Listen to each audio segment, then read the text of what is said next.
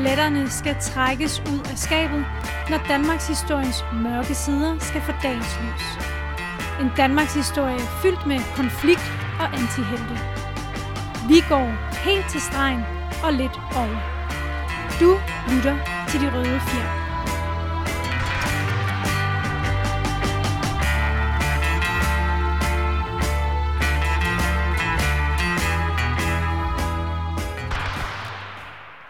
Goddag og velkommen til De Røde Fjer med mig, Andreas Nørgaard og Kalle Kølmand. Ja, goddag, goddag. Goddag, Kalle. Det, øh, det, det er jo lidt tid siden, vi sidst har ses. Jeg, jeg tænkte måske, er der, er der sket noget, noget spændende, Sker- er der sket et, noget, spændende, spændende i øh, dit liv siden sidst? Jo, ja, der skete en, en, en lille smule. Nå, hvad er der sket? Ja, jamen altså, jeg har faktisk, øh, så folk vil nok måske har opdaget, så har jeg øh, gæsteoptrådt på en anden podcast. Den, der hedder øh, Kvinde kendt din historie, hvor at, øh, ja, der udkom en episode her i... Ja, det er jo sådan lidt, fordi vi, vi, vi optager, hvad hedder det, forudrettet, så det udkommer på mandag, når vi optager det her. Som er i går. Som, som er i går, når, når du hører det.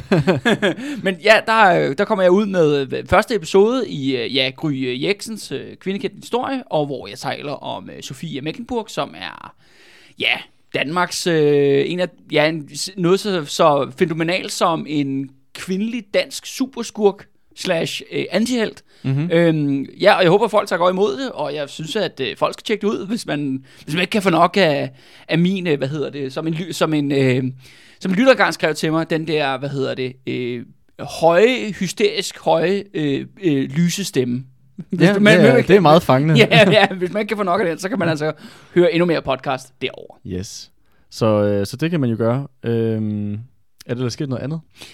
Ja, der er sket det jo, at øh, der er jo lige så langsomt øh, genåbning i Danmark, og det betyder Mhm. mm-hmm. faktisk, at noget, som vi har faktisk snakket om, at det er jo, vi skal faktisk helt tilbage til sidste år, øh, men det er, at jeg er begyndt at lave byvandringer igen. Mm-hmm. Øh, og ja, til dem, der ikke ved det, så kører jeg jo altså også en, en byvandringsgeschæft øh, ved siden af. Og hvad er de her byvandringer? Jamen altså, det er faktisk by- byvandringer, som faktisk på mange måder er inspireret og øh, taget altså direkte ud af tidligere episoder, vi simpelthen har lavet her på Det Røde Fjer. Så lad mig give dig et eksempel, Andreas. Altså, jeg har for eksempel en tur, som handler om øh, Erik Scavenius' øh, sidste dag som øh, statsminister. Det er en byvandring, som jeg har kaldt øh, øh, ja, statsministerens øh, selvmordsforsøg. Jeg har også en tur om øh, Titgen og Estrup, som jeg også har snakket om i forskellige relationer.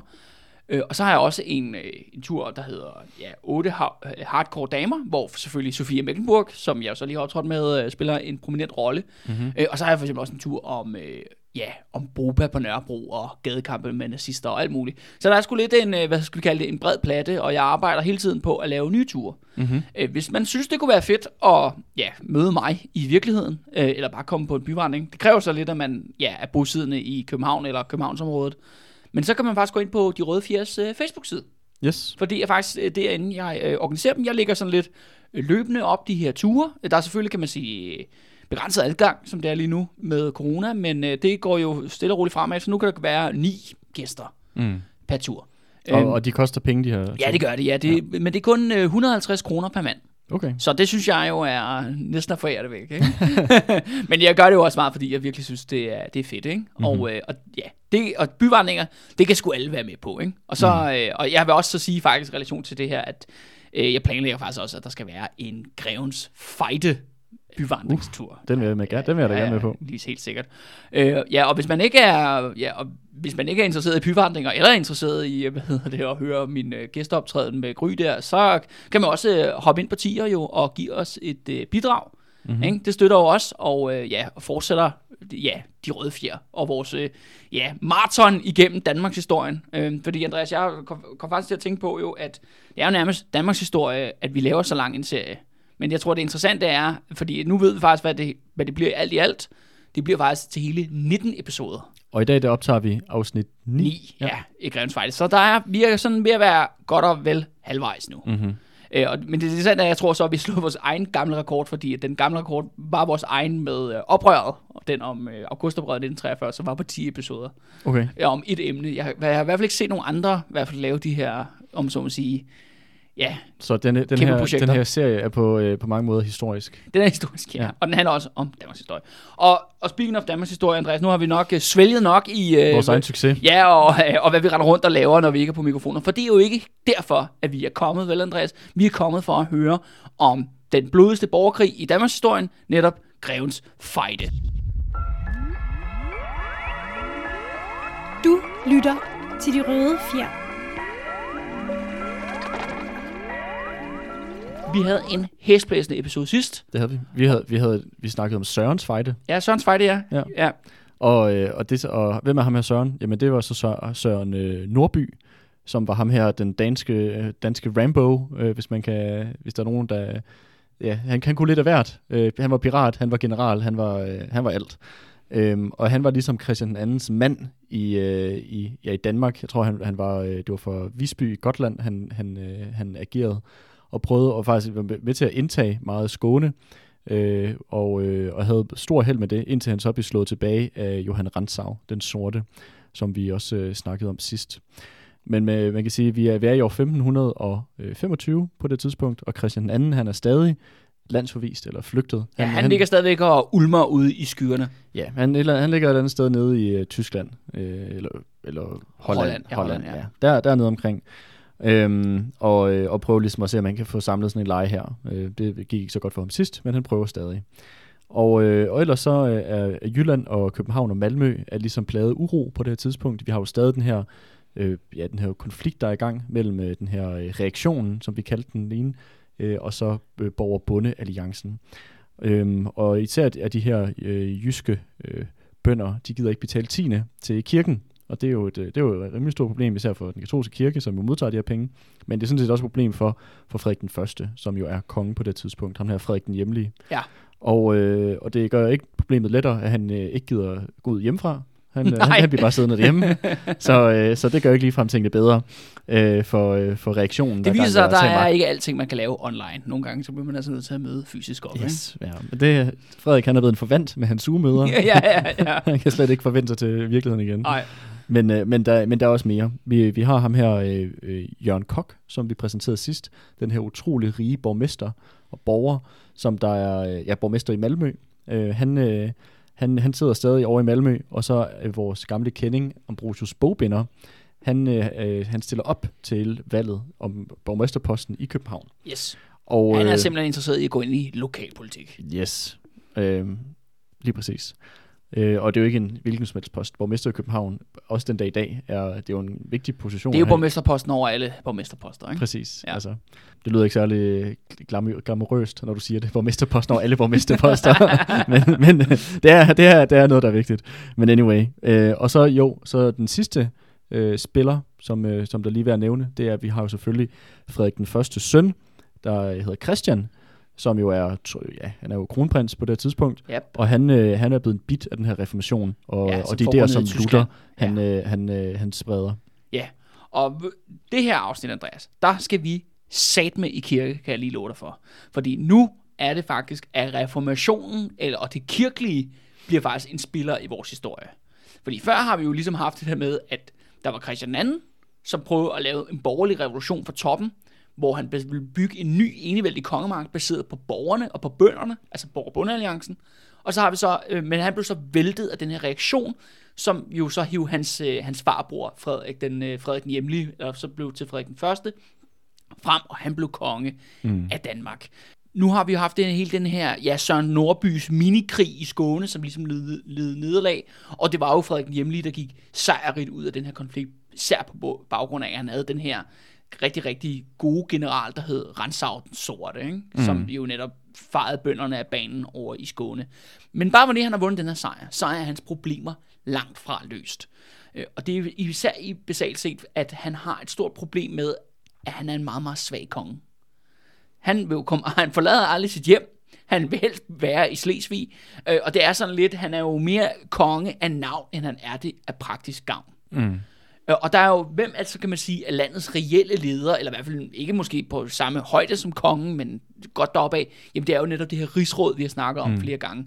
Og det er sådan her, det her rigsråd, det består jo af, ja, af en, en Ja, adelige. af adelige, mm. de, de rigeste adelsmænd i Danmark, øh, omkring 20 stykker. Men det er sådan, at flertalsfraktionen i rigsrådet, det består af billigslægten, men har også en aktiv talsmand i form af Tyge Krabbe.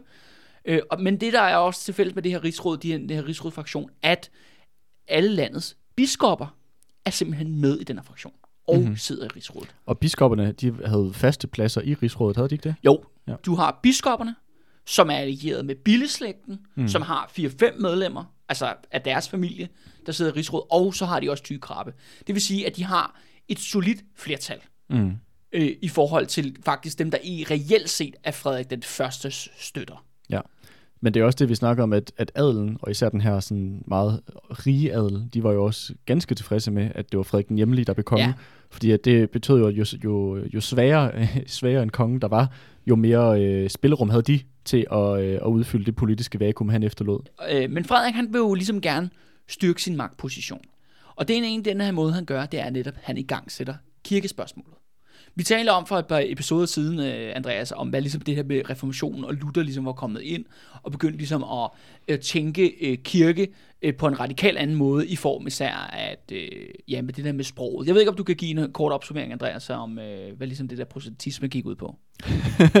bare lige, bare lige på, på Ja, to, ja, ja. to minutter. Ja, Øh, jo, altså den her, vi snakkede om, at, at protestantisme, det er jo blandt andet den her, det her opgør med, med den praksis, som der var inde i den katolske kirke på daværende tidspunkt, med de her enormt rige øh, øh biskopper blandt andet, og munkeorden og andet, og hvor at, øh, ja, at Luther jo kunne, kunne se den her øh, korruption øh, og magtmisbrug, som der var øh, hele, gennemsyret hele den katolske kirke på det her tidspunkt. Øhm, og så samtidig så havde vi også det her med, at, at alle prædikner og andet i kirken, det foregår på latin. Jeg tror faktisk, det var helt op til 1950'erne eller sådan noget, at alle prædikner faktisk i alle katolske kirker i hele verden var på latin. Det var re- rigtig Okay. okay. sent. Det var faktisk virkelig sent, at de gik over til at, at, at have... Fordi sådan er det, hvis du tager til en katolsk kirke i dag, så er der også prædikner på dansk. nå, Altså, ej, dog. Nå, øv, nå, Ja. nå. Så hvad fanden er forskellen så? Ja, Nå. der er ikke noget længere. Ja, der er ikke okay. nogen forskel længere. Men i hvert fald, det var det, som Luther blandt andet slog på. Det var, at alle skulle rent faktisk kunne nu have adgang til Bibelen ja. med at læse den. Men der er også selvfølgelig, jeg ved ikke, hvor meget mere vi kommer ind på det i løbet af afsnittet, men, Jamen, der, er jo, det men der er jo meget mere i forhold til blandt andet med, med, øhm, med hvilken rolle kirken skal spille i samfundet, for Ja. eksempel. Som, øh, Det er en virkelig central og vigtig ting her, ja. Når vi kommer til reformationen. Det er, det er bare for, altså, vi har den her sociale uro, som du var kommet ind på. Ikke? Bønderne vil ikke betale tiende, kirken er super hadet, og øh, Frederik den Første, som er- er i en svag politisk øh, position, han prøver ligesom at, om man så må sige, aflede opmærksomheden. Han prøver i stedet for, at den her vrede, der er i, øh, i samfundet, den her, om så må sige, borger som lurer lige under overfladen, i stedet for at den så fokuserer på kongemagten, altså om at ja, nakke ham og indsætte hans, øh, ja, hans nevø, øh, Christian Christian II, ja. så skal de selv I skal kigge på kirken. Det er kirken, der er spørgsmålet. Og det er, er, er, er flere grunde til, at han gør, og det er netop et af de spørgsmål, er netop i forhold til, hvad er kirkens rolle i staten? Mm. Ja, og du har jo på det tidspunkt, der spiller kirken jo en stor rolle i staten. Altså både i forhold til økonomisk, politisk, øh, retsmæssigt. Altså det er dem, der sidder og styrer det juridiske system, er dommer ofte. Så kirken har ligesom en central plads at spille igennem hele samfundsinstitutionerne på alle øh, tænkelige niveauer. Øh, og det betyder også, jo større en rolle kirken spiller, jo mindre en rolle spiller øh, den værtslige magt, altså Ja, kongen, kongemagten. lige præcis. Øhm, og det er det, som, som Luther jo snakker om, det er jo, at der skal være en adskillelse. Der skal være den værtslige magt, og så skal der være den gejstlige, altså kirken, den kirkelige magt. Ja. To, øh, det er ikke fordi, at det er en adskillelse af stat og kirke, men det er to, i stedet for at være sådan en... Øh, et I stedet mudret- for at være reageret af paven i Rom, så skal så det være bliver det- kongen, så der... bliver det kongen, der bestemmer, præcis, ikke? Ja. Og, og kirken, i stedet for at være den her multinationale organisation, som den katolske kirke egentlig er her mm. i middelalderen, så skal det være mere, at det skal være nationale præcis. kirker, hvor kirken tjener, om så må sige, nationen, eller det eller rettere sagt, ja. Ja. kongen, Jeg ikke tror- nationen. Nej, jeg tror, Luther han siger også, at, øh, at øh, han siger et eller andet med øh, konge, konge og kirke for sig, men, men, øh, men øh, begge under Gud. ja, ja, eller noget, ja, ja. noget, noget den dur. Noget, den du er. Men, men, det er også, øh, men det er også det der med, at kirken her, du siger, det, jamen det er rigtigt, i den her internationale institution, men på det tidspunkt, der er de også bare fuldstændig, det er umuligt at sige, hvornår kirken begynder, og hvornår staten den, den slutter. Altså, Ja. de er fuldstændig smeltet sammen til sådan et virvar af, også det her med det rigsråd jo, jamen så sidder biskoppen også inde i rigsrådet og Ja, har og de er politisk og, sjovt nok også i magt. familie med alle mulige øh, Præcis. værtslige hermænd. Ikke? Så, så meget af det her med reformation er egentlig også ligesom at, øh, at forlade nogle, øh, nogle klare linjer. Hvor, hvor er det den, vært, den, hvad kan man sige, den værtslige, øh, profane stat? Øh, hvad, hvad, er der, hvad er deres områder i staten? Mm. Og hvornår er det så, hvad er så kirkens områder? Hvad er det, Mhm. de skal beskæftige sig med? Ja. Og det også der, hvor Luther han ligesom også siger, jamen altså, der skal kirken, den skal ikke have nogen af dens positioner inden for det juridiske system for eksempel, eller økonomisk magt, eller Mm. politisk magt. Det skal kun koncentrere sig om For, himlen. forkyndelse Ja, ja, ja, af, ja. af, af, af Guds ord. Ja, det åndelige, om Ja, så må sige. ja. Ikke? Men, men der er alligevel og, der, og en hage, fordi, at i sidste, fordi i sidste ende, så det samfund, som Luther han snakker om, det er jo sådan set mere eller mindre den, den samme feudale klassesamfund, som kirken skal være med til at legitimere og opretholde. Ja. Øh, hvilket vi også ser senere, hvor han også selv vender sig mod sådan et bundeoprør. Og, og, og Ja, og faktisk i 1525, faktisk. Ja, i år Ja, her, ja, ja. Og, øh, og beder og appellerer til, at øh, fyrsterne i Tyskland, at de øh, nedkæmper de her bønder, fordi han kan se, at de tror den feudale klasseordning, som i sidste ende er det, han ser som det guddommelige samfund installeret af Gud. Ja, det er ligesom det der med, at, at, at klasse, klasserne og magten og staten og alt sådan noget, det gider Gud. Ikke? Præcis. Det er den naturlige orden. Orden, ja. Men Gud. der er der så her det der med reformation. Altså, fordi det er jo det, der ligesom er den brede betegnelse. Men reformation betyder jo også det der med, som vi snakker om i allerførste episode, ikke? at det er det der med at tage tingene tilbage mm. til deres naturlige, guddommelige orden. Altså genskabes. Og det er bare vigtigt at sige i forhold til det her, at Luther ikke har monopol på at ligesom definere det her begreb, eller hvad reformationen kan blive. Mm. Øh, og igen så siger Frederik den første er interesseret af det her af magtpolitiske årsager, simpelthen til at styrke kongemagten. Men der er også folk, som er overbeviste af religiøse årsager, eller i hvert fald blander både deres magtpolitiske, økonomiske interesser og religion i en pærevælling. Og en af dem, der bliver super fanatiske omkring den her nye religion, som jo man kan forstå for første gang i ens liv, det er jo, ja, hertug Christian altså søn af Frederik den Første. Mm-hmm. Og en anden meget prominent medlem af det danske rigsråd, der hedder Mogens Gøje. Mogens Gøje har vi nævnt en gang før, fordi han var Danmarks rigeste adelsmand. Okay. Han ejede 12, øh, 1200 festegård Hvornår har vi nævnt ham, Mogens i, Gøje? den, i den, der hedder konspirationernes tid. Ah, ja. Ja, ja. Øh, og han øh, har det her, han er ligesom her, øh, hans område, kerneområde, det ligger sådan fra Aarhus ned til Kolding, Mm-hmm. over på den øh, jyske østkyst. Mm-hmm. Christian og Frederik, Mogens Gøje der, de er ligesom en fraktion inde i Rigsrådet, som ønsker ligesom at få den her reformation i gang i Danmark, Mm-hmm. og i Slesvig-Holsten, og i Norge for den sags skyld også, ikke? Men det er også bare, når man kigger så ud i det landskab, og nu sker der jo alle mulige begivenheder. Du nævnte lige et kæmpe bundeoprør, der er noget, der hedder den tyske bondekrig, som kommer i øh, 1525, faktisk samtidig med, at Søren Nordby, han øh, rager rundt over i, i Skåne, ikke? Men der er også nogle andre for eksempel øh, fraktioner. Der er, kan man sige, der er jo stadigvæk den, om man så må sige, den reaktionære katolske fløj. Altså folk, der gerne vil bibeholde den katolske kirkes Ligesom. Tyge Krabbe og billerne. Ja, ja, lige præcis. Ikke? Mm. Men også altså præster, folk, der argumenterer politisk, teologisk Mm. øh, på den her måde. Og så er der en anden fraktion, som også kommer til at spille en rolle i netop i Grevens Fejde, og især reformationsperioden. Og det er øh, dem, man kan kalde de himmelske kommunister. Mm-hmm. Er, er lidt en moderne betegnelse, skal jeg sige, for der er ikke noget, der hedder kommunisme på det her tidspunkt. Men der er en fyr, der hedder Thomas øh, Münster, Münster, tror jeg nok, det udtales, som kommer frem lige efter Luther begynder ligesom at blive Han, kendt. han er også tysker, ham her. Ja, han er også tysker, ja. ja. Og, og han bliver, og bliver kendt. Øh, og han går ret hurtigt ud i en øh, polemik med øh, Luther, Martin Luther, og han begynder bare konsekvent at omtale ham som Martin Løgner. Fordi at på tysk, Luther Lygner, du ved, altså... Ja, ja, den er ja, ja. obvious det, det, connection. det ligger lige til højre benet, ikke? Ja, ja. Han, hvis ikke han blev kaldt det også i skolegården som dreng, altså, Ja. så er de fandme uopfindsomme. ja, lige præcis. Øh, og øh, det Thomas øh, Münster, han, øh, Münster, han øh, ligesom argumenterer for, det er, at vi skal ikke, hvad hedder det, vi skal lave om på kirken og sådan nogle ting, men det, det handler om, at vi skal skabe paradis på jord. Mhm. Vi skal simpelthen opløse, altså, at han siger sådan noget med, at hvis Jesus havde været i live i dag, så har han dræbt ad de adelige. Ikke? Ja, altså, ja. vi taler altså i sådan militant øh, form for, at han vil nedbryde mm. Klassesamfundet. opildner til klassehad. Ja, oplevet til klassehad, men det, alting sker med Bibelen, og mm. alting sker i den her religiøse kontekst. Mm. Og, der find, og imellem Martin Luther og øh, Thomas Münster, der er der også alle mulige andre. Mm. Det er bare at forstå, at det her... Ja. Vi det nævnte er, sidst det her med kalvinisterne og de reformerede, og der, der er alle mulige Der forskellige. er alle mulige fraktioner og, og politiske bevægelser osv. osv. Fordi at Frederik Første har brug for at aflede opmærksomheden for, hvor usikker egentlig hans magt er, så bliver øh, portene bliver simpelthen slået op, op til Danmark, og nu begynder så alle de her præster at vælte ind. Vi har verdens hæderligste embedsstand. Andre steder koster det tusinder at bestikke magtfulde personer. Her kan det gøres med en frokost.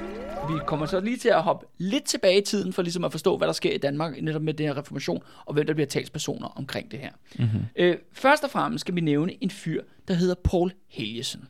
Mm-hmm. Paul Helgesen er øh, ja, akademisk professor øh, og slash munk slash præst ved Københavns Universitet hvor han sådan set har været, været der mange år. Han er sådan lidt af et øh, akademisk wunderkind. Han blev, han blev afleveret som, øh, øh, hvad hedder det, han, er sådan, han har sådan lavadelig, han har den der lavadelig baggrund, blanding af dansk-svensk, men han blev af, afleveret til Varberg øh, Kloster som barn. Okay. Og simpelthen gået igennem munkeverdenen, har han gået igennem sådan og fået sig en akademisk uddannelse.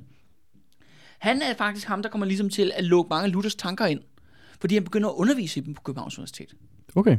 Øh, men det er fordi, han selv er det, man kan kalde det. Han, han, er, han er katolik med stort K, men han kan jo godt se, at der er alle de her politiske problemer øh, og korruption og, mm. og alt det her. Og det vil han gerne lave om på, og han ser egentlig Luther først jo som sådan et frisk pust, et indspark i debatten. Ikke? Ja, og det er, jo, det er jo mange, mange, der ligesom ikke ligesom så, at konsekvensen af det, de idéer, Luther han øh, bragte op, at det ville være, at, at det ville øh, springe den katolske kirke og splitte den i to. Altså de, der var mange af dem, de ønskede jo at reformere kirken, altså bare at, at, at, at, at genorientere den til et nyt udgangspunkt, eller tilbage til, hvad, hvad de mente, når ja, havde været på. Ja. Øhm, og det, jeg tror også, at der var inden, at, øh, at protestantismen sådan rigtig begyndte at slå igennem i Danmark, der var der nemlig også sådan en, en tendens af nogle, jeg tror, de kaldte humanisterne, eller sådan ja, noget, den det er faktisk lige præcis den fraktion, han tilhører, Paul Ja, præcis. Ja. Fordi det var nemlig lige præcis nogle der, hvor de, de ligesom kritiserede den katolske kirke, men med henblik på at få, øh, at få den ja, ændret indenfra øh, til at blive, til, til, også, også på at redde den, vil jeg tro. For jeg vil ja. også tro, at de faktisk kunne se, at hvis ikke der var noget, der blev ændret, at så ville ja, det lige vi, præcis altså, det, det, Paul han snakker om, det er det der med, at vi har brug for at reformere os indefra, mm. hvis vi skal bevare institutionen, organisationen, som præcis. vi kender den. Men som tiden går, kan man sige, nu starter hele det der Luthervæsen, det starter jo så i 1517. Øh, Paul Helgesen er meget positiv i starten, underviser i Luther, altså han simpelthen køber øh, alle Luthers tekster, for dem skaffet til Danmark, øh, snakker om dem inde på Københavns Universitet, men som tiden går, og Luther bliver, om man så må sige, han bliver jo mere radikal, altså ikke i forhold til øh, samfundsordenen, men, men i forhold til den katolske kirkes rolle mm. i samfundet. Ja, han begynder at kalde paven for antichrist. Ja, ja, ja, alt muligt, og sammenligner ham med, at han er en ged og sådan noget. Ikke? Ja. Altså, så det er, det er noget værd noget, og det kan Paul Hellesen ikke bryde sig om. Og det grinerne er ved Paul Hellesen, han, han minder mig sgu lidt om, sådan, han er 1500-tallets svar på øh, Carsten Jensen. Hvis du ved, hvem det er, Andreas. Nej. Nej, og Carsten Jensen han er sådan en intellektuel, der har skrevet mange bøger, øh, og hver gang, jeg synes, han er i medierne, så er han altid pisse sur over et eller andet. Øh, og han hakker altid enten på, øh, ja, på højrefløjen eller på venstrefløjen, og alle midt imellem. Øh, og det betyder, at han ikke rigtig har nogen venner. Nej. Okay. og det er lidt sådan der, hvor Paul Helgesen han ryger ned i det her felt. Ja. Fordi han er, han er professor i mange år på Københavns Universitet, øh, og meget aktiv og uddanner nye præster løbende. Det vil sige, at alle præster, der faktisk er i Danmark, de, hvis de i hvert fald er uddannet i Danmark, jamen, så er Paul Helgesen, he's the guy. Altså mm. han er mentor for alle de her folk. Men han er også en mand, der ikke kan holde sin kæft. For han bliver altså ved med at sige sin holdning, og hvad han mener, der er det rigtige selv til magthaverne. Blandt andet kommer han til at kalde Christian den anden for en, øh, en horsøn, en luderkal, fordi han har taget dyvekø med ind på Københavns Slot. Ja, okay. Det betyder, at han bliver nødt til at gå lidt i eksil, for ikke at blive dræbt i en periode. Men du ved, han er altså en, der står ved sin, sin holdning. Ja, ikke? Ja, ja. Øh, det interessante er så, at han synes, at øh, der under Christian anden, der var Danmark øh, fuldstændig, og folk var så pisse liderlige over det hele, og de, øh, der må vi gå ned i liderlighed. Det forstår man godt, fordi Christian anden, han satte jo også et rigtig dårligt eksempel. Han var jo både blevet danset med af en abe som barn, og ja, ja. havde haft slim i hånden, da han blev født. Altså, ja, der var jo bare liderlighed skrevet over det hele. Ja, Præcis. øh, og så derfor i starten, da så Frederik den første kommer til, der er Paul Hellesen meget positiv og siger, at ah, nu får vi et frisk pust, nu kommer der styr på tingene. Men så kommer Søren Nordby jo. Og så jeg kunne huske sidste afsnit, Andreas. Mm. Jeg snakkede om, at Frederik var lige var ude og stjæle alle landets kirkeklokker. Det er Paul Hellesen, der får ham til at døber så Frederik den første til at være Frederik Kirkerøver. Okay. og står og råber, at han er også et Altså et svin. Altså ja, ja, ja. han, er ikke, han er ikke skide liderlig, ja, men, svin på men, en men måde. han ødelægger kirken ved at tage deres klokker, så de kan ja, ringe til Gud. Ikke? Jo. Øh, og det gør så, at Paul Hellesen ikke rigtig har nogen venner. Han Aha. er bare, om man så må sige, Mutter alene. Ja, han er det, det, vi vil kalde lidt sådan en, en meningsdanner, men uden at ligesom du ved, der bare skriger ud i intetheden, ikke? Ja, ja, ja. Du ved, han, Og han, brænder alle broer. det, det er bare vigtigt for at sige i forhold til det der med præstespørgsmål, for vi kunne hurtigt se, som tiden går, at der kommer forskellige fraktioner. Men Paul Hellesen, som er den her øh, reformkatolik slash humanist, han er altså bare sig selv. Mm-hmm. Øh, til gengæld så tør han sige sit mening. Øh, Og det virker og til, skrive at, det, han har lyst og det virker til, at han har influeret mange af de præster, Ja. fordi at han har uddannet, lyder det til. En ting, der bliver en game changer i netop i den her debat. Fordi det skal siges, at Paul Hellesen, hans debat med, og den debat, han har med sine studerende, som er jo, du ved, han har hold af 10 måske af gangen. Lidt mindre end der ofte. Altså per semester. Ja. Altså så lille er Københavns Universitet på daværende tidspunkt i 1500-tallet. Øhm, det, der bliver game changer, det er, at mens Christian II er i eksil, så får han sgu oversat Bibelen til dansk. Okay. Så første gang, at Bibelen simpelthen kommer, det skal godt nok siges, det er kun det nye testamente, ikke det gamle testamente, men det nye testamente kommer på dansk. Det er det kedelige. Jo. Ja, ja, der kommer det, det er simpelthen Christian II, der får simpelthen det oversat. Det er ikke ham, der gør det, det er en fyr, der hedder Hans Mikkelsen, mm-hmm. der gør det, men det er Christian II, der fonder det og får smuglet det ind i Danmark. Okay. Og lige pludselig, så eksploderer jo debatten. Ja. Fordi, at kan man sige... Er trykpressen opfundet på det den tidspunkt? er jo netop opfundet, den er faktisk ja. allerede opfundet Nå før, ja, det snakkede vi tilbage i 1400-tallet Ja. ja. af en fyr, der hedder... Så når først, ja. ja. når først den er blevet oversat, så kan den ligesom også, øh, så kan den hurtigt spredes. Lige præcis. Og det der med, at nu, nu er det kommet på dansk, og det vil sige, at det er jo også, lige pludselig bliver debatten også større. Det er ikke kun en meget, meget snæver kreds mellem Paul Hellesen og 10 af hans elever. Øh, og det fører faktisk til, at øh, øh, næsten et helt hold, han har øh, faktisk i 1525, øh, der, er, der han har 10 elever, men de ni af dem, de bryder med den katolske kirke Mm-hmm. og tilslutter sig simpelthen Lutherdommen. Og det øh, får, får øh, Paul Hellesen til at blive rasende. Mm, det er jo ikke det, han ønskede. Nej, og begynder virkelig at svine dem til. Og det han sådan konsekvent omtaler som om, at, grunden til, at de ligesom skifter over og, og nu hopper på, på, den, på den nye øh, ja, reformation, siger han, jamen det er fordi, de er nogle liderkale. De er nogle luderkale. De gør det, fordi de gerne, de gerne vil have putang, ikke? De vil gerne, de vil gerne Det lyder, som om, at, det lyder som om, at ham her, Paul her, han har rimelig meget, bærer rimelig meget nag over folk, ja, gerne vil have lidt sex. Han bærer mega meget af. øh, og, men det sjove, er- eller, eller jeg synes ikke det sjove, men det fede er så, at øh, hans tidligere elever jo, som jo så har hængt ud med ham i, du ved, i, ja, måske ikke flere år, men i hvert fald en længere periode, og ligesom debatteret med ham, de giver ham et nyt tilnavn. De begynder at kalde ham for Paul Vennekåbe. Og hvad er en vennekåb? Ja, men Vennekåbe, det er jo sådan en, der ja, er en forræder, ikke? Mm-hmm. Og det er jo det der med, at Paul Helgesen slash Paul Vennekåbe har jo været rigtig kritisk over for den katolske kirke, men nu skifter han simpelthen hest, og nu bliver han den katolske kirkes største akademiske forsvarer i debatten. Mm. Det er ham, der simpelthen siger nej til reformation i Danmark. Han bliver ligesom talsperson for, om man så må sige, reaktionen. Men det er sgu også lidt en uheldig alliance, fordi at øh, Paul Helsen, han sviner alle de der biskopper til. Du kan huske, at ham, der hedder Krumpen, Ja, ja, stykke, i- stykke krumpen. stykke Krumpen, og, Ja. de, og de er jo nogle forbrydere på Ja, ja, alle mulige planer, og det siger Paul Vennekåb også. Så du ved, Paul Vennekåb er sådan, han ender det, lyder som, det lyder som om, man står sådan lidt som en lus mellem to negle. han er, han er på mange måder, han er katolicismens sidste øh, forkæmper i Danmark, Mm. altså i den her periode. Men det lyder ikke som om, at, han er, han er, det er måske den forkæmper, som den katolske kirke gerne vil have. Det er jo den, det kunne få i hvert fald. Det var den, de kunne få. men, men han er bare, altså, det vil sige, han er virkelig en, en, øh, en grineren person. Altså, Ja. ja. fordi han, og det, det interessante er også at sige, i en tid, hvor at, det virker som om, man kan købe alting for penge, du ved. Samfundet er jo korrupt på alle mulige planer der i 1500-tallet.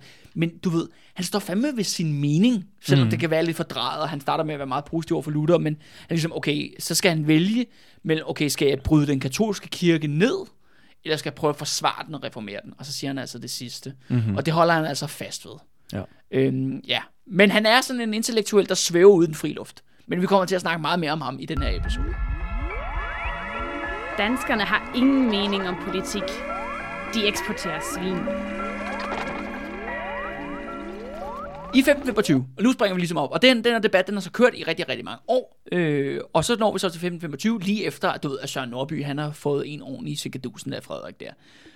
Der begynder så Frederik jo ligesom at åbne op for, at der kan komme udlænding, altså folk fra Wittenberg Universitetet. Der hvor Luther sidder. Der, hvor Luther sidder netop. Mm. Øh, og den første, han, de kører faktisk en prøvekanin ned i øh, Slesvig, Slesvig-Holsten, øh, hvor en fyr, der hedder Hermann Tast, han øh, bliver simpelthen, øh, han bliver så præst i Husum, altså Husum i Slesvig. Mm-hmm. Og det er sådan set den første kirke i det første by, i det første sted i, ja, kongeriget øh, Danmark, Norge, eller Danmark plus union med Norge, hvor der bliver simpelthen gennemført reformationen. Mm-hmm. Øh, og det går altså simpelthen så skide godt, at, øh, at Christian, øh, som jo så er ja, ham, der skal blive til Christian 3., hertug Christian, og Frederik, de får ligesom gennemført, at, at hele Slesvig-Holsten bliver, ja, går over til øh, reformationen. Mm, ja, og jeg tror, at hvis også, at hertug Christian på det tidspunkt, at han havde, jeg ved ikke, hvad, hvad hans position var, men i hvert fald, han havde Ja, magten det- over Haderslev. så- Det, det, det, det grinerne er jo, at han er sådan set reagerende hertug, fordi hans far jo teknisk set er kongen af Danmark-Norge. Præcis. Men problemet er bare, at Frederik aldrig kommer hjemmefra. Nej. så, han sidder, så han er faktisk fysisk til stede kun i Slesvig. Ja. Han sidder jo i Slesvig by på Gottorp Slot. ja, ja, ja. Så det, det, men, men der er jo ligesom, fordi han, er, han skal mening, altså det skal også siges, at han passer jo så, øh, hvad han nu skal. Altså det vil sige, at embedsværket flytter jo så fra København til Gottorp Slot. Ja, Så han har selvfølgelig en masse arbejde, han skal lave. Han kommer bare ikke rigtig ud. nej. det, og så får Christian lov til ligesom at passe øh, day-to-day business Præcis. i, i Slesvig-Holsten. Ikke? Ja, men jeg læste nemlig også noget om, at, øh, at Christian, at han øh, specifikt øh, ja, gennemfører reformationen i, øh, i Haderslev, og sådan det sovn, sovne der omkring Haderslev, øh, som sådan, et, øh, sådan et, en af de første steder, øh, inden det ligesom bliver spredt ud til resten af landet. Ja. Øh, men at det er ligesom hans eget lille pet project, han havde dernede, øh, hvor så at alle de der præster blev udskiftet med, øh, med ny- nye præster, og, øh, og selvfølgelig at det var under hans, hans kontrol alt sammen. Øh, men at, ja, at han ligesom rendte rundt og eksperimenterede nede i Haderslev, med, og, øh, hvordan han, han kunne gennemføre reformationen dernede.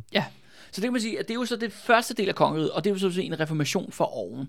Men når vi så kommer til selve kongeriget Danmark, der er det altså en lidt en anden, anden snak, fordi der har du det her rigsråd, det er jo deres område, og de her katolske biskopper. Og de har altså ikke tænkt sig at lade det der reformation bare lige sådan dumpe ind for oven. Mm. Fordi det er noget sådan set, at hertug Christian kan tage en beslutning om i Slesvig-Holsten, at det bare skal gennemføres.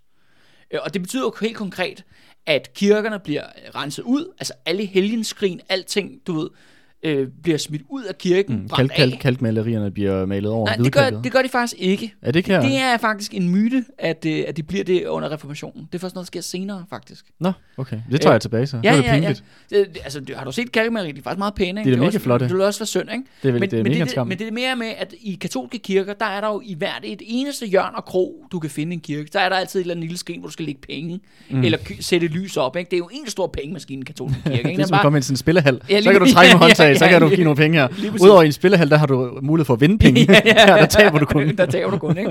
Og det er jo ligesom det, de får renset ud af. Og så er det også det med, at ja, Alle de der helgensymboler, der skal salmerne ja. og prædiknerne og de politiske taler, hvad det er, alting bliver jo så på det nationale sprog. Mm. Øh, tysk i Slesvig-Holsten, dansk i Danmark, ikke? Yes. Øh, men ham, der ligesom skal, øh, hvad hedder det, ja, bringe reformationen, reformere Danmark, i hvert fald ham, der har fået det meste af æren for det, det er en fyr ved navn Hans Stavsen. Mm-hmm. Hans Stavsen har været øh, elev hos Paul Vennekåbe, og er så en af de her ni personer på det der hold der, der bryder med ham. Øh, det er interessant. Øh, det, Så vi har sådan en øh, lærer-elev-fight. Lige præcis. Ja. Og derfor, øh, og fordi at ja, Hans Stavsen begynder at kalde ja, Paul for Paul Vennekåbe, så svarer Paul øh, Vennekåbe selvfølgelig igen og begynder at kalde ham for Hans Luderkal. Man siger, den Meget eneste, modent. Ja, og så du, du skal forestille dig de her to, øh, hvad hedder det, skikkelige præster, så de er jo begge to præster og munke faktisk, Ja, ja. står og råber ind af hinanden på Københavns Universitet, bare sådan siger, jamen du gør kun det her, fordi du er så pisliderlig. At du, at, Hans luderkage. Ja, at du gerne vil giftes, for det er jo en af de andre, andre ting, Luther han ligesom åbner op for, at man simpelthen kan indgå et ægtes, altså ægteskab, mm. Øh, og bryde det her celibat, ikke? Som, Mhm. mm-hmm. som, som du så fortalte, Andreas, jo ikke betyder, at man skal afstå fra sex, men at man bare ikke må gifte sig. Ja. Ja. Ja, og der, dermed heller ikke for arvinger. Ja, men jeg tror, det virker som om, at Paul Vennekåbe ikke har haft sex Okay. nogensinde. fordi han går virkelig meget op i det her med det her lider, liderlighedsspørgsmålet. og det er derfor, han siger, at alle hans elever vælger at bryde med ham. Det er, fordi de er pisliderlige. Ikke? Og Okay. de ikke, ikke kan styre sig. Ikke? Jeg ved godt, skal være, han har ret. Hvem, Ja, hvem ved det? Hvem, hvem, hvem ved? Men derfor... Du ved ikke, hvordan det, det kan bare, det kan være, at man bare et, et blik på dem, og man bare er sådan overbevist, yes, det er 100% og hvad det, de har og for. det, det, det bare interessant er, at i løbet af reformationen, så skriver de rigtig mange pamfletter begge to mod hinanden. Okay. Og det er jo så, altså Hans Stavsen omtaler, omtaler ja, Paul Venne, om, som Paul Vennekåbe, og omvendt er det så Hans Luderkal, og det er rimelig konsekvent. Okay, grineren. Og derfor bibeholder vi også de to tilnavn her øh, fremadrettet. Ikke? Så velkommen til Hans Luderkal og Paul Vennekåbe. Yes, yes sir. Og hvor at, uh, Hans her, han kommer så til at være en reformationsmand, og Ja. Paul er katolicismens Ja. Ja. øh, øh, Hans Lurkal der, han øh, jo har jo så læst på universitetet øh, frem til øh, 1521 under ja, Paul Vendekåbe. Øh, og så i 1523, fordi at øh, ja, Paul Vendekåbe er jo meget interesseret i reformationen, så får øh, han simpelthen lov til Hans der at tage til Wittenberg i 1523, øh, og det er simpelthen en stor oplevelse for ham, fordi det er jo første gang her, han bliver introduceret til en kirkelig ceremoni, som foregår simpelthen på nationalsproget med sang og prædiken, ikke? Og det er jo virkelig altså en, kan man sige, en, en revolution i, hvordan man oplever øh, kirken, ikke? Også fordi, at kirken har den her helt særlige øh, rolle i samfundet. Det er nærmest den eneste form for konsekvent underholdning, der er jo, ikke? Eller det er også der, du får de politiske nyheder, mm. og det er også det, din sjæl, din sjæl bliver frelst, osv. osv. Den kan lidt alt. Ja, så i 1525, der kommer øh, ja, Hans Luderkald så tilbage til, øh, til Danmark, øh, og han øh, øh, ja, er jo så færdiguddannet. Øh, og han bliver så munk på øh, Anskov, øh, Alskov Kloster, det ligger i Slagelse. Mm-hmm. Øh, og der kommer han ind, og der, øh, der begynder han simpelthen, og først er han, øh, han får så muligheden for at holde nogle prædikner i den her klosterkirke, og dem holder han simpelthen på dansk. Og det er de første Ja, prædikener, det skal på dansk. siges, at, at øh, Hans her, han, har, han er jo fra Fyn, Ja, og så det var han, nok på fynsk, det var faktisk. Ja, ja. men, men så på Sjælland, ikke? ja okay. Øh, men øh, han er faktisk også af lavadelig slægt. Ja, Igen kan vi se, de her, øh, den her lavadelige gruppe, de er en virkelig interessant gruppe. Der, de kan gå begge veje i den her kontekst. Både fordi, at ja, Paul Vennekåbe er fra den baggrund, og det er sådan set hans luderkale også, men de går hver sin retning, mm-hmm. kan man se her. Men han holder simpelthen øh, ja, den første prædiken, hvad vi ved af i hvert fald, på dansk jord, og det bliver et større tilløbsstykke. Altså der er vi virkelig, folk er virkelig interesseret, og det fører selvfølgelig også til, at klosterledelsen, som selvfølgelig er katolsk, de slår hårdt ned på det her. Det skal simpelthen stoppes. Øh, Der står sådan, eller der siger i hvert fald kildematerialet, at øh, Hans her, øh, han frygtede for sit liv, øh, så han flygtede simpelthen fra Anskov Kloster, øh, ud på en øde ø. Men så, da han været der et par timer, så opdagede han lige pludselig, at der ikke var noget at spise. så han tog tilbage til klosteret. og der blev han simpelthen indsat i, i fængsel. I, de har sådan et øh, munkefængsel, hvor Ja. man kan straffe munke for, at de har begået forskellige forseelser. Ikke? Mm-hmm. Øh, Super fedt også, Ja. institution. ja, lige præcis. Det fører sig frem til, at det der med, at ja, Frederik den og hertug Christian har gennemført reformationen i Slesvig-Holsten. Nu vil de gerne tage den videre til Danmark. Og der er jo, ja, Hans Ludergal, han er jo en oplagt ballademager, og ligesom begyndte at støtte og fonde, og ligesom for at se, om ikke han kan sætte noget rav i den. For igen jo, det handler om, at hvis vi snakker om, hvad der foregår med kirken, så snakker vi ikke om, hvad der foregår med kongemagten. Mm. Så Frederik for eksempel sørget for, at han bliver frigivet. Ja. Han bliver simpelthen løsladt fra fængslet. Det kan han godt gøre. Ja, men det er alligevel kontroversielt, at han bliver hængende på det her Anskov Kloster. Så de sender ham faktisk til den anden ende af landet. Han kommer faktisk hele vejen til Viborg. Ja, oppe i øh, Midtjylland. Ja, Midtjylland, ja. Ja. Og det gør simpelthen, at øh, ja, Viborg, det bliver simpelthen reformationens centrum. Mm-hmm. Så vi skal pege på en by, som har været afgørende for, at Danmark simpelthen skifter religion. Så er det altså Viborg, der har den, øh, ja, den første plads, ikke? Okay. Yes. Og, uh, ja, og han blev sendt derop med støtte af både ja, Frederik og Måns Gøje og Christian den 3. Øh, og så lige mens vi sådan, inden vi skal hoppe ind i, hvad øh, hans udkalder gang i Viborg, så vil jeg bare lige sige, at der dukker en anden person op på den jyske vestkyst i 1526. Og det er vores gode gamle ven, Skipper Clement. Nå. Men Øh, har, hvad var det nu? Han var en øh, admiral eller sådan Ja, kan du huske, hvad der skete med ham i sidste afsnit, Andreas? Ah, hvad fanden var det nu, der skete med ham? Jeg mener vist nok, det var noget med, han... Øh, hans, var det ham, der sejlede... Øh, øh, ham der Søren øh, Nordby væk? Eller? Nej, det var ikke det, han gjorde. Han var jo en, øh, han var skipper ombord på flåden, på nogle flådeskibe, hvor han øh, lavede mytteri Nå ja. for at støtte op om øh, ja, Christian II, simpelthen, og Søren Nordbys feltog. Og så stak han sådan set af og begyndte at drive pirateri. Yes, det var sådan, det var. Det er bare fordi at sige, at han også stadigvæk er her øh, i historien. Det der faktisk sker, er, at han er ude at sejle ja, med sit piratskib. Han ryger ind i en storm ude i- på Nordsøen. Skibet går simpelthen ned, og han skyller simpelthen op på stranden På den vest, vestjyske kyst. vestjyske kyst. Og øh, det er der simpelthen nogen, der får nys om, altså den lokale byvagt, eller vagt, eller herremand, eller hvad det kan være. Og de sætter simpelthen en klapjagt i gang over i Jylland, prøver at fange ham her. Fordi han er jo en, en kendt pirat, mm-hmm. han er begået mytteri på flådens skibe, og så videre, så videre, og han er en Christian II's kendte støtter. Det er også vigtigt at sige, at Christian II har jo stadigvæk masser af agenter i Danmark Ja. der, du ved, er med. Det er jo også dem, der spredte den her første bibel på dansk, og så videre, så videre. De er mm. ligesom alle sammen under overfladen. Øh, så det er simpelthen den helt store, skal vi kalde det, jagt, der foregår på Skipper Clement. Men der er simpelthen nogen, der, der skjuler ham, og sørger for, at han bliver transporteret øh, væk ned til Holland, øh, til Christian II. Okay. Og så lader vi ham ligge for nu. Alright. Det er bare lige for at Så, sige, øh, at øh, han har lige et øh, lille intermezzo her. Okay, så, øh, så han er stadig øh, i spil. Yes. Ja, men nu er han så på pause igen. Når nogen siger, at vi alle er i samme båd, betyder det altid, at det er dig, der skal ro. Så tilbage til øh, Hans Stavsen slash øh, hans øh, luderkal. Ja, han er kommet så til, øh, til, til Viborg der. Øh, og, øh, og der begynder han jo så at øh, holde, han bliver så, der er også et kloster i Viborg, øh, og der er forskellige prædikner i løbet af dagen, og han får simpelthen det, der hedder aftenprædiken. Jeg ved ikke om, hvordan det fungerer, ligesom sådan et show, man ligesom man deltager i, eller hvem, hvor, hvad for en plads man får, ikke? Men han får altså de her aftenprædiker, og det bliver et mega hit. Alle borgerne i Viborg, de simpelthen strømmer til, du ved, har du, har du hørt ham den nye? Han taler dansk. Det er helt vildt, du skulle til at prøve det, ikke? Altså, de kommer alle sammen for at se den her Lige før du kan forstå det. det, det er lige, hvad du kan forstå det. øh, og, det øh, og det fører til, at han bliver vanvittigt populær. Øh, men det er selvfølgelig ikke noget, øh, den øh, ja, biskoppen i området, eller for den sags skyld, øh, ham der leder klosteret, abbeden der, synes er, er skide godt. Øh, så de øh, får faktisk smidt ham ud af klosteret. Mm-hmm.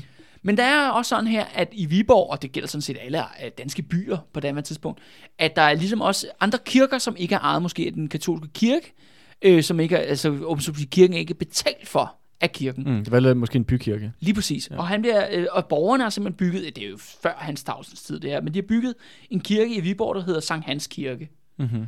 Øh, og der siger de, at det er borgerne, der, der betaler for dem, siger, vi vil gerne have dig som præst der. Okay. Så han bliver simpelthen øh, øh, indsat. Headhunted. Han bliver headhunted til at komme ind og prædikne der. Og igen, det bliver jo altså simpelthen øh, ja, et tilløbsstykke uden lige. Og det ender jo så lige pludselig sidder alle de der kedelige øh, munke og katolske præster og i tomme kirker, ikke? mens folk fuldstændig proppes ind for at opleve, at man kan lige pludselig være til Guds tjeneste på dansk. Ikke? Mm-hmm. Men det bryder øh, biskoppen, det lokale biskop, så selvfølgelig ikke om, eller arbejdet for den sags skyld. Så de får simpelthen øh, fat i en masse soldater. Ja. Og siger, at vi skal simpelthen have fat i, øh, i Hans Tavsen. Ham, ham skal vi lukke munden på. Vi skal ikke have det der reformationsgøjl her i Danmark. Øh, men det fører så simpelthen til, at borgerne begynder at møde bevæbnet op til prædikner. Okay. Og der er simpelthen, historien går på, at øh, du ved, en søndag morgen, du ved, der alle skal i kirke, Alle har taget deres pæneste tøj på. Ja, og, øh, og simpelthen biskoppen og alle de her soldater, han har, de rider, øh, åbner, ja, de kommer igennem byporten og på vej op mod øh, Sankt Hans Kirke i Viborg. Men så da de kommer ud foran kirken, så ud på gaden, så har borgerne simpelthen spændt kæder op på hele gaden.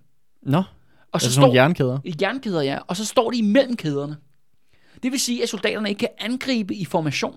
Mm-hmm. De, simpelthen, de skal jo så, ja, sno sig, dukke sig, hvad de nu skal, hoppe over for at komme ind i de kirke, og så står de her borgere, og de er altså bare klar Okay. til, øh, til at slås. Ikke? Ja. Og det er også det, Det er der fandme med, snedigt. og det er også det der med at sige, den der, altså den sociale uro, der gærer jo i Danmark, den er over det hele. Mhm. Mm-hmm. Men nu er den simpelthen fået ligesom et udtryk, en kanal, den kan være i, et legitimt sted, hvor de kan placere deres vrede, og det er altså det her kirkespørgsmål. Og da biskoppen ligesom... Ja, det er også et, og det er også et, et spørgsmål, som øh, Frederik bevidst selv har ligesom peget Ja. hen, at det her, det her kan I ligesom udtrykke jeres Ja, det, altså det er også det, der med, hvis man går rigtig meget op i reformation og gerne vil have den indført, jamen så ved man, at man har også lidt kongemagtens øh, opbakning, Ja. hvis man gør det. Og det samme gælder jo ligesom ham her, Mogens Gøje, som er Danmarks rigeste herremand, mm-hmm. der adelsmand på det tidspunkt. Okay, jeg har alligevel død. Der er folk i toppen, der ønsker det her, vi har stødt på, mod den anden del af toppen, altså de her katolske biskopper. Mm-hmm. Så da biskoppen ser det her, så vælger han simpelthen at, øh, at bakke ud. Ja. Det kan han simpelthen ikke gennemføre, så de, så de, de, de trækker sig simpelthen. Men øh, kort efterfølgende, så sørger faktisk, at, ja, fordi biskoppen sidder selvfølgelig i rigsrådet, at simpelthen at fratage øh, Hans Tavsel retten til at prædike i Sankt Hans Kirke. Simpelthen, de laver simpelthen en ordre fra toppen. Men det fører bare til, at øh, Hans Tavsen, han begynder så bare at holde prædikner i huse hos private borgere. Mm-hmm. Og simpelthen prædiker derinde i sådan nogle store ja, købmandsgårde, eller hvad det er, ikke? I, Ja, ja. i, Viborg. Øh, og det, så er alle kirkerne lige pludselig tomme. Ja. så det er et fedt. Ja, så det er et fedt, ja. Øh, og der, øh, der vælger simpelthen og Frederik så at øh, udstede et, øh, et værnebrev til øh, Hans Tavsen, og siger, at han må altså godt prædike i den her kirke alligevel, og ja. han har sådan set kongens beskyttelse. Mm-hmm. Okay.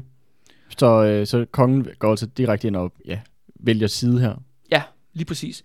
Øh, og der kommer han faktisk ud i relation til det her værnebrev til Hans Tavsen, for det er jo noget med, alle debatterer hele tiden, hvad skal der ske med ham og Hans Tavsen over i Viborg, hvad er det, der foregår i Viborg. Og så siger han faktisk, jamen øh, så i 1526, så ophæver han faktisk både altså lutherdommen og den katolske kirke til at være religioner i Danmark. Så der er to officielle Nu religioner. har Danmark to officielle religioner. Og det skal siges, Andreas, det er første og sidste gang, at det sker i Danmarks historie. Mm-hmm. At Danmark har to religioner. I dag har vi jo også en statsreligion. mm-hmm. som jo er lutherdommen. Øh, og så kan vi sige, vi, vi anerkender selvfølgelig, at der er andre religioner i Danmark. Ja, der er islam, og der er buddhisme, og hvad der nu ellers er. Men det er det der med at sige, men der er stadigvæk kun én religion, som er dronningen er overhovedet for. Og den officielle statsreligion. Ja, men simpelthen her i 1526, der har Danmark to. Okay. Jamen, øh, det så det er, helt der... legitimt, det er helt legitimt stadigvæk at være katolik. Det er også helt legitimt at være protestant. Okay. Interessant. Vi er, vi er enige om, at, øh, hvad er det, du sagde, ham her, Paul Vennekåbe, hvad er det, han hed til efternavn? Han hedder Paul Helgesen. He, Paul Helgesen, fordi at, Lu, jeg har faktisk et citat fra ham. Nå, Jamen, nå, så, nå, så kom der. men, men det, det er lidt i forhold til det her med, hvordan at, at reformationen øh, virker til ligesom at begynde at have fået godt, sådan, øh, godt fat i normale mennesker på det tidspunkt. Altså det du siger der med, at kir- de katolske kirker begynder ligesom at stå tomme og sådan noget. Men øh, det her det er så et, et, øh, et citat fra ham omkring, øh, hvor han beklager sig om det her med, hvordan at, uh, Guds ord det begynder at blive diskuteret øh, overalt i samfundet, og ikke bare af præsterne og biskopperne, som jo mm. det, det burde være. Ja, ja. Men han siger ligesom, at det, han siger det her med, at øh, øh, ja, han klager sig over, at Guds ord bliver diskuteret frit på krostuer, badestuer, hos øh, barskerne, jeg ved ikke, om det er nogen, nogen der barberer der, eller hvad det er. Ja, det tror jeg nok, I ja. smedjen, møller, tolvhuse, borgerstuer, gildehuse, ved fester, blandt drankerne, spillefuglene, danserne og springere, af hofmænd, skrabber, dårer, landløbere og, og, og krammer og andre sådanne edle mænd, blandt hvilket den synes øh, vises, som mest kan råbe, skrabbe og spotte. Ja. ja. Han er dybt ironisk, øh, må man sige. Det, det, det tror jeg virkelig også. men, men, men, men jeg synes, det er meget, det, det der, hele den der sådan smøre af forskellige folk, han nævner i samfundet, synes jeg meget godt viser, hvor udbredt den her øh, reformation ligesom også er på det, det tidspunkt. Det bliver virkelig en bevægelse. Præcis, at, og det er noget, du diskuterer, ja. om du så er nede og blive barberet, eller om du er på bordel, ja, ja, eller hvor fanden, ja, hvor fanden ja, du er. Ja, lige altså, øh, så, er det, så er det ligesom det store samtaleemne. Og det er jo det der med, at vi har jo den her ja, sociale uro, jo, som jo er også en bevægelse i form af borger bundealliancen Men nu får den simpelthen også et religiøst islet. Og det der med, ligesom, at det er med til at lade bevægelsen, at nu er der også et religiøst spørgsmål, som jo er et vanvittigt vigtigt spørgsmål jo. Det er jo hele deres forskningsverden, ikke? Mm. Øh, der ligesom bliver taget til debat der. Ikke? Altså det er virkelig en nybrudens tid. Ikke? Der sker så mange øh, nye ting. Øh, Hans Tausen, ja, han, øh, ligesom efter det, han har fået det her værnebrev, så har han jo på mange måder vundet Viborg. Og ligesom ved at sætte øh, ja, streg under det, i 1527, der bliver han simpelthen gift. Så han er også den første præst i Danmark, der bliver gift simpelthen mm-hmm. i, i Danmarks historien. Øh, en anden ting, som man også gør... Ja, så, så det vil sige, at Paul Vennekup havde ret. Ham her, øh, han, var, han var jo en han var, han var jo åbenbart pisseliderlig. Det var, det var åbenbart det. Reformationen i Danmark handler om, at der var én fyr, der, der bare gerne ville have virkelig noget. gerne vil have, have noget sex. ja, lige præcis, ja. Øhm, øh, en anden ting, han også gør, og det er jo så faktisk Mogens Gøje, der går ind og betaler for det, at de åbner et trykkeri i, i Viborg. Ja. Øh, og det siges, der er på det tidspunkt, er der kun tre andre øh, trykkerier i Danmark, men de er alle sammen kontrolleret af den katolske kirke. Mm-hmm. Så Hans Stavsen åbner, om som sige, det første uafhængige øh, teori, og de udgiver selvfølgelig alle mulige øh, protestantiske pamfletter og hvad mm. det nu skal, eller skal være. Det interessante er, at mens alt det her foregår over i Viborg, så er der jo også en kæmpe stor debat, fordi alle snakker om, hvad fanden foregår der i Viborg, hvad fanden foregår der med Hans Luderkal. Og der på et tidspunkt er der op på Københavns Slot, hvor at, øh, ja, Frederik er der ikke, han er hjemme, men der er mange andre øh, rigsrådsmedlemmer, øh, hvor Mogens folk har, folk har to spørgsmål. Hvor fanden er Frederik, og hvad fanden sker der i Viborg? ja, lige præcis. hvor de så faktisk inviterer øh, Paul Venkåb til en debat, ja. øh, hvor at han skal sådan argumentere for det katolske synspunkt, øh, hvor Mogens Gøje så kommer op og ligesom forsvarer protestanterne, fordi ja, Hans Stavsen er så i Viborg jo, ikke? Mm-hmm. Øh, og der ender det faktisk med, at, øh, at øh, Mogens Gøje, han simpelthen håner Paul Vennekåbe, og simpelthen, han bliver nærmest budet ud okay. af, af, fra den her debat på, på Københavns Slot. Øh, og, øh, og, og så da han skal sådan set hjem til øh, der, hvor han bor ja, på Københavns Universitet, der er lige før han bliver øh, overfaldet. For hvad er det, overfalder ham? Ja, altså øh, protestantisk pøbel, eller må man sige. Folk, der, ja. er, øh, der er aggressiv, ikke? Ja, okay. Ja, øh, i forhold til det her, det her spørgsmål. Øh, og øh, efter ligesom, at Viborg er, om så at sige, faldet ned, er nu er blevet en protestantisk by, mm. det skal siges, at øh, officielt er der er stadigvæk en katolsk biskop, der bestemmer, der er stadigvæk et kloster i byen, hvor der er katolske munke. Mm-hmm. Men det fikser borgerne i Viborg ved, at de simpelthen leger nogle legesoldater, men ikke til at myrde munkene. De siger bare, at I kan bare crashe i klosteret. Ah, smart. det gør de, så- og det gør de så. Øh, og der, lad mig sige sådan her, de øh, vælger ikke at tørre fødderne af, inden de går ind. Nej. Det er noget med, at de fuldstændig smadrer stedet og drikker horer ind i det der kloster, og til sidst er munkene bare sådan, ej okay, vi smutter bare. så de pakker simpelthen, og det vil sige, der er ikke flere, der er ikke flere katolikker, i hvert fald ikke åbent i Viborg. Alle de katolske kirker og kloster, de er lukket. Det er kun protestanter, der prædiker, øh, mm-hmm. og det er kun protestantiske borgere, der er i byen. Og fra derfra, så er det jo naturligt, at øh, når man nu har vundet Viborg, så skal det ligesom eskaleres.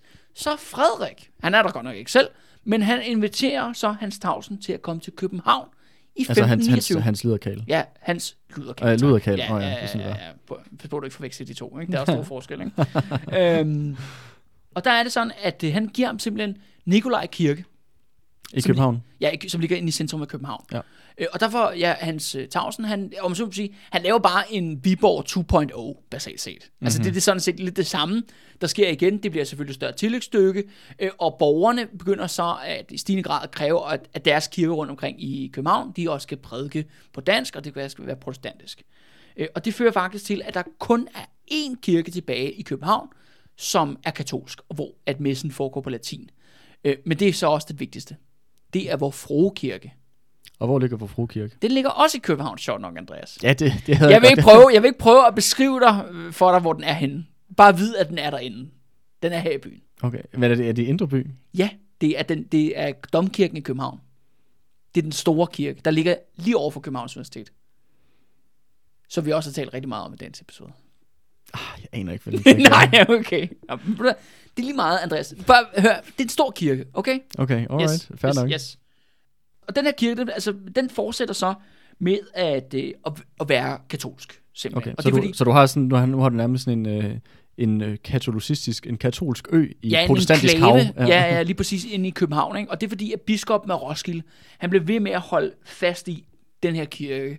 Den skal altså være katolsk, fordi det er jo kirken Mm. øh, på mange måder, ikke bare i København, men nærmest i kongeriget jo. Ja. Altså, det, selvom man skulle sige, at biskop, han er ikke biskop af København, han er biskop af Roskilde, men fordi det er landets største by, og så er det dermed også landets største domkirke. Mm. Så hvis de, katolske præster, eller øh, biskopper, de mister den, så har de jo faktisk nærmest øh, tabt, tabt slaget. ja, så er det i hvert fald kun én vej, og det er nedad. Det er nedad.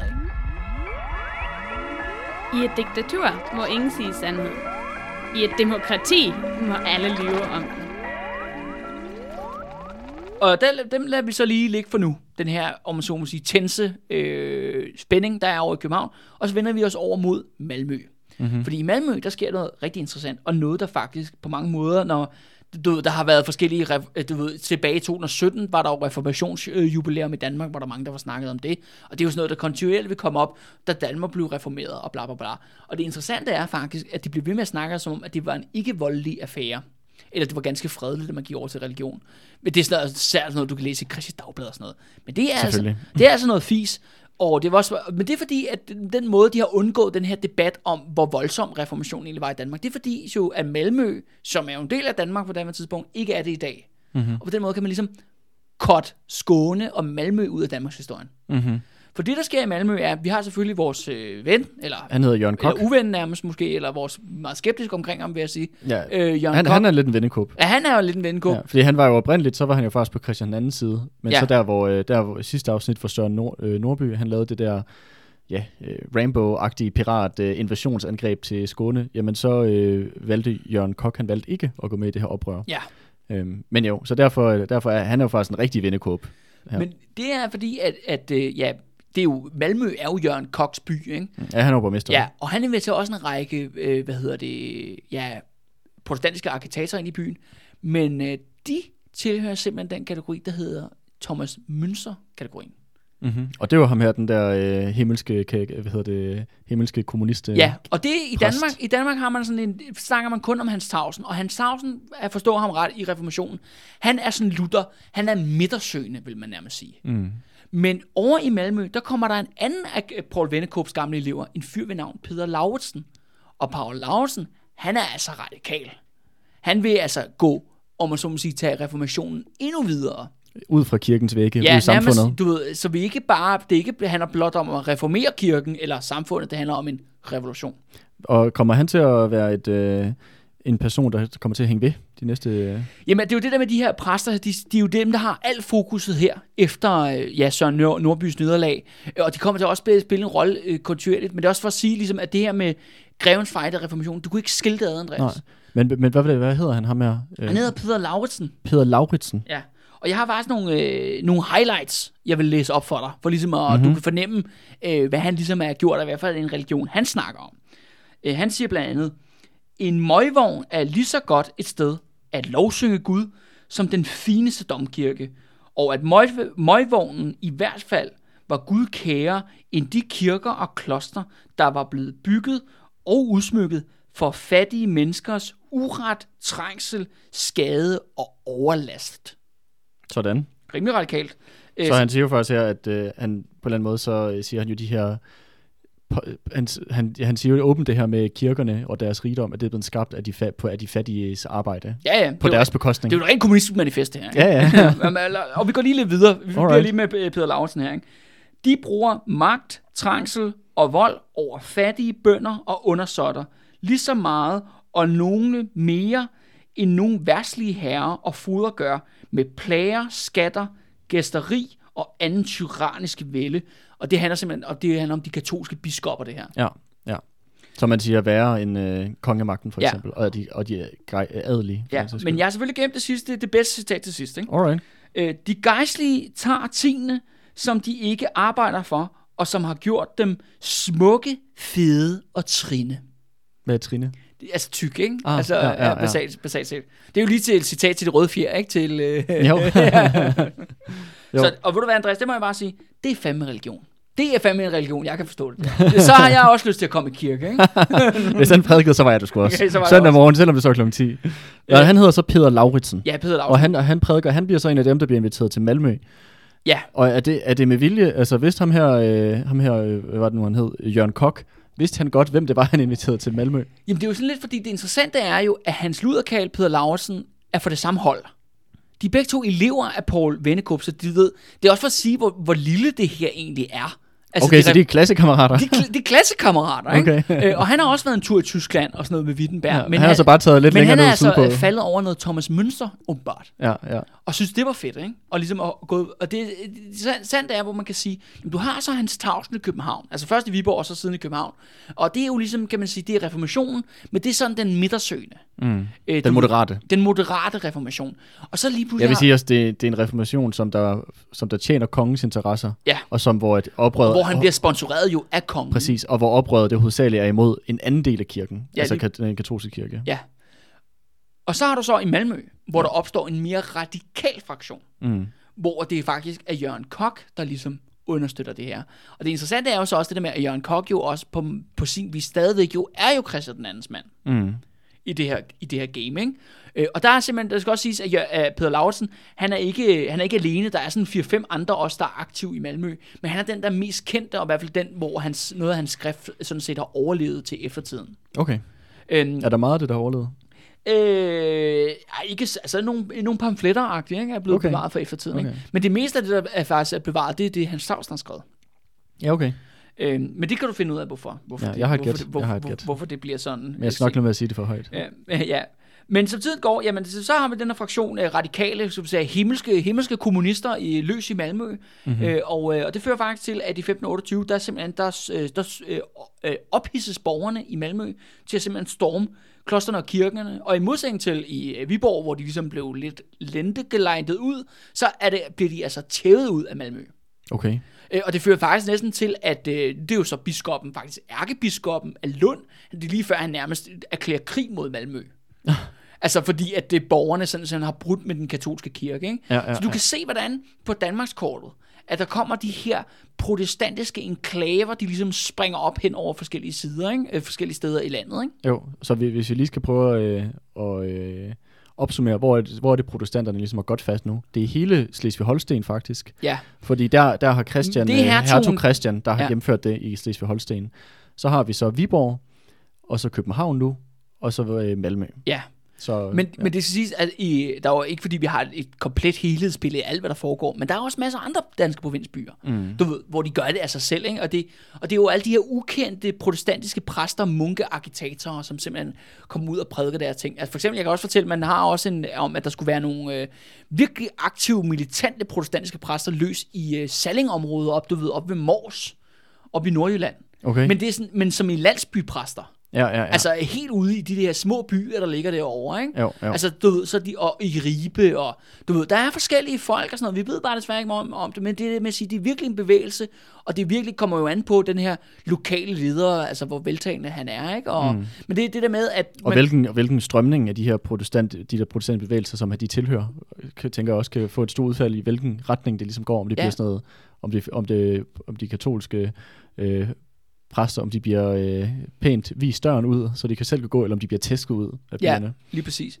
Og man må sige i hvert fald, hvis øh, formålet var at øh, aflede opmærksomheden i forhold til øh, ja, de sociale spændinger og, øh, ja, og befolkningens vrede mod øh, ja, rigsrådet og Frederik den Første, så må man sige, at det lykkedes. Altså, i, når vi når til 1530, så er det alle ligesom taler om, det er kun det her spørgsmål. Altså, den har ligesom, den har ryddet forsiderne, den har ryddet agendaen, som du lige, dit øh, ganske udmærkede citat af, af Paul Vennekåb, der ligesom, ja, fremhæver. Det er jo virkelig det, alle er involveret i og taler om. Og i den situation, der vælger så øh, Frederik, han siger, at øh, han kommer simpelthen med en provokation og siger, ved I hvad, folkens, jeg har faktisk tænkt mig at komme lidt ud. øh, jeg indkalder Jeg er til, klar nu. Jeg er klar nu. Jeg indkalder simpelthen til topmøde. Ja. Eller til herredag, som det hedder, i København. Hedder det herredag? Ja, en, en, herre, en herredag. Ja, altså en herren herredag. kommer, ikke? Altså, Fuck, det lyder godt. Det lyder som om, vi skal, ligesom nu skal vi bare forkæle os selv. Nå, nå, ja. nu, er der bare, nu er der bare dømt herredag. Øh, ja, ja, men altså, jamen, du forstår, men det, er, noget, det er både noget med religion og noget med, at det der kongen kommer og dømmer og sådan noget. Ikke? Ja, ja, ja. Men det Frederik han indkalder til, at, øh, at i København der, i, øh, ja, i sommeren 1530, der skal øh, vi simpelthen have et topmøde, hvor der kun er et spørgsmål, mm-hmm. der skal diskuteres, og det er religion. Mm. Og alle bliver inviteret til at komme. Og jeg mener alle. Altså, så de her landsbypræster, der render rundt derovre i, øh, på Mor- ved Mors der, de kommer, ikke? Du ved, Peder Lausen fra Malmø kommer. Hans Stavsen kommer selvfølgelig, han bor der i forvejen. Og selvfølgelig kommer Paul Vennekåb også. Mm-hmm. Og de er bare, der er legnet op til den helt store debat. For nu skal det satme afgøres, hvad for en religion er den bedste, ikke? Og Frederik har faktisk tænkt sig at komme og dømme og sige, at nu er det måske, vi ved jo godt, hvad for et hold han vælger, ikke? Men ikke desto mindre virker det som om, at nu skal der faktisk tages en, en samfunds, ja, omstyrtende beslutning. Ja. Skal Danmark simpelthen, få, simpelthen gå over til den her nye religion? Øh, og det er jo så dage, der virkelig er præget af optøjer og hæftig debat på hver gadehjørne, og alle venter bare på, at Frederik han skal komme. Men der er også en anden person, der vælger at dukke op til den her herredag. Øh, og det er en, den nyvalgte borgmester af i København, Ambrosius Bogbinder. Øh, og han har taget 300 af sine venner med, og de er alle sammen bevæbnet med økser.